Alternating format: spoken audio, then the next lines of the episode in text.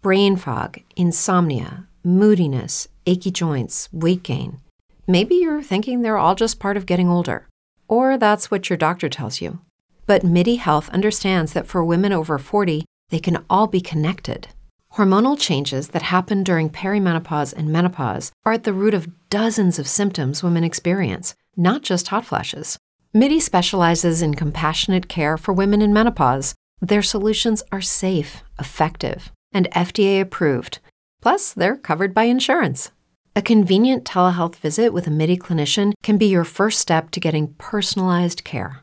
They'll tailor a treatment plan for your symptoms and health history so you can get back to feeling great.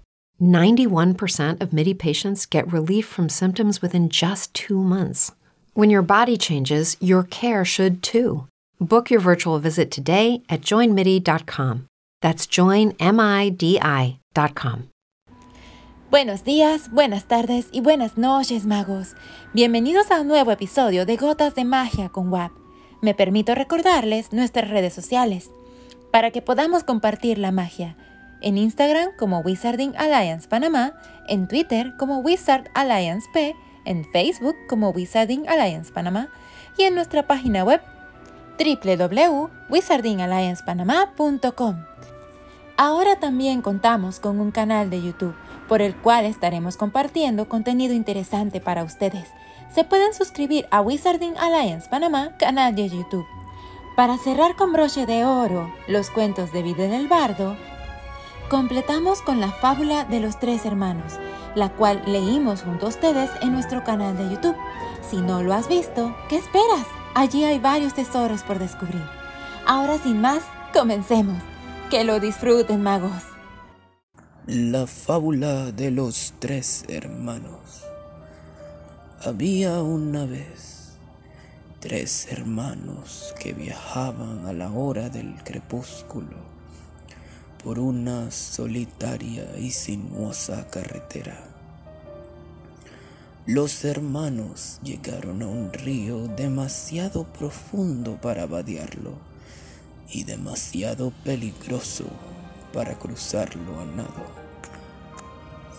Pero como los tres hombres eran muy diestros en las artes mágicas, no tuvieron más que agitar sus varitas e hicieron aparecer un puente para salvar las traicioneras aguas.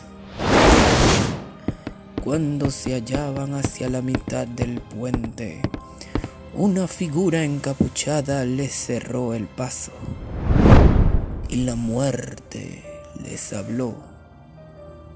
Estaba contrariada porque acababa de perder a tres posibles víctimas, ya que normalmente los viajeros se ahogaban en el río. Pero ella fue muy astuta y fingiendo felicitar a los tres hermanos por sus poderes mágicos, les dijo que cada uno tenía opción a un premio por haber sido lo bastante listo para eludirla. Y así pues el hermano mayor, que era muy combativo, pidió la varita mágica más poderosa que existiera una varita capaz de hacerle ganar todos los duelos a su propietario. En definitiva, una varita digna de un mago que había vencido a la muerte. Esta se encaminó hacia un sauco que había en la orilla del río. Hizo una varita con una rama y se la entregó. A continuación, el hermano mediano, que era muy arrogante, quiso humillar aún más a la muerte y pidió que le concediera el poder de devolverle la vida a los muertos. La muerte sacó una piedra de la orilla del río y se la entregó, diciéndole que la piedra tendría el poder de resucitar a los difuntos. Por último, la muerte le preguntó al hermano menor qué deseaba. Este era el más humilde y también el más sensato de los tres, y no se fiaba un pelo.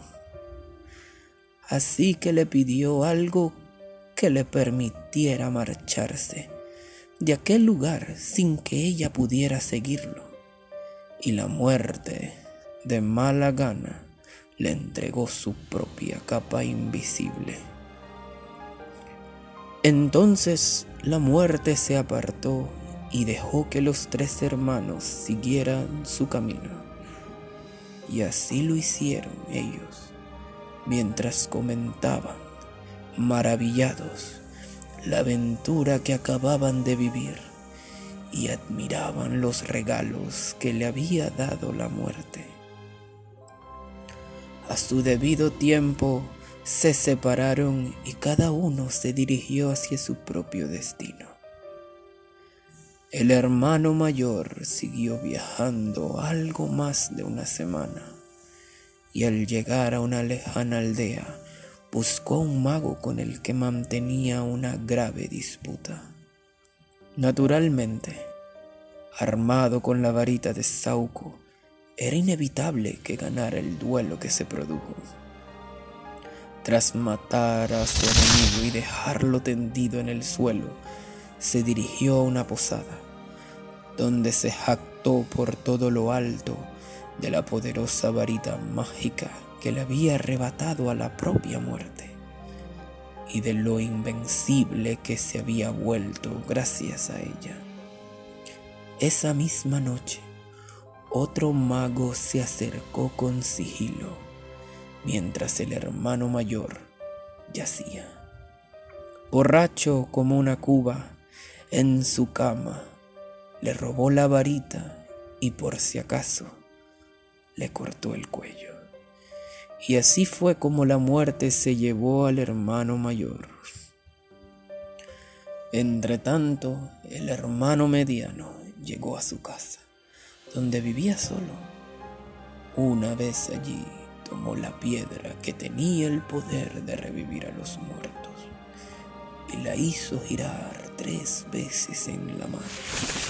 Para su asombro y placer, vio aparecer ante él la figura de la muchacha con quien se habría casado si ella no hubiera muerto prematuramente. Pero la muchacha estaba triste y distante, separada de él por una especie de velo pese a que había regresado al mundo de los mortales, no pertenecía a él y por eso sufría. Al fin el hombre enloqueció a causa de su desesperada nostalgia y se suicidó para reunirse de una vez por todas con su amada. Y así fue como la muerte se llevó al hermano mediano. Después buscó al hermano menor durante años, pero nunca logró encontrarlo. Cuando éste tuvo una edad muy avanzada, se quitó por fin la capa invisible y se la regaló a su hijo. Y entonces recibió la muerte como si fuera una vieja amiga y se marchó con ella de buen grado. Y así como iguales, ambos se alejaron de la vida.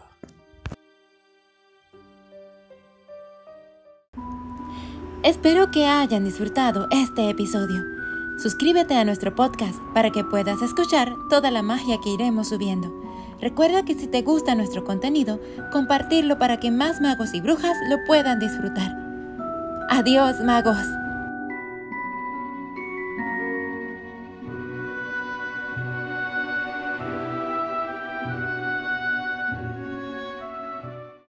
O'Reilly Auto Parts puede ayudarte a encontrar un taller mecánico cerca de ti. Para más información, llama a tu tienda O'Reilly Auto Parts o visita oreillyauto.com.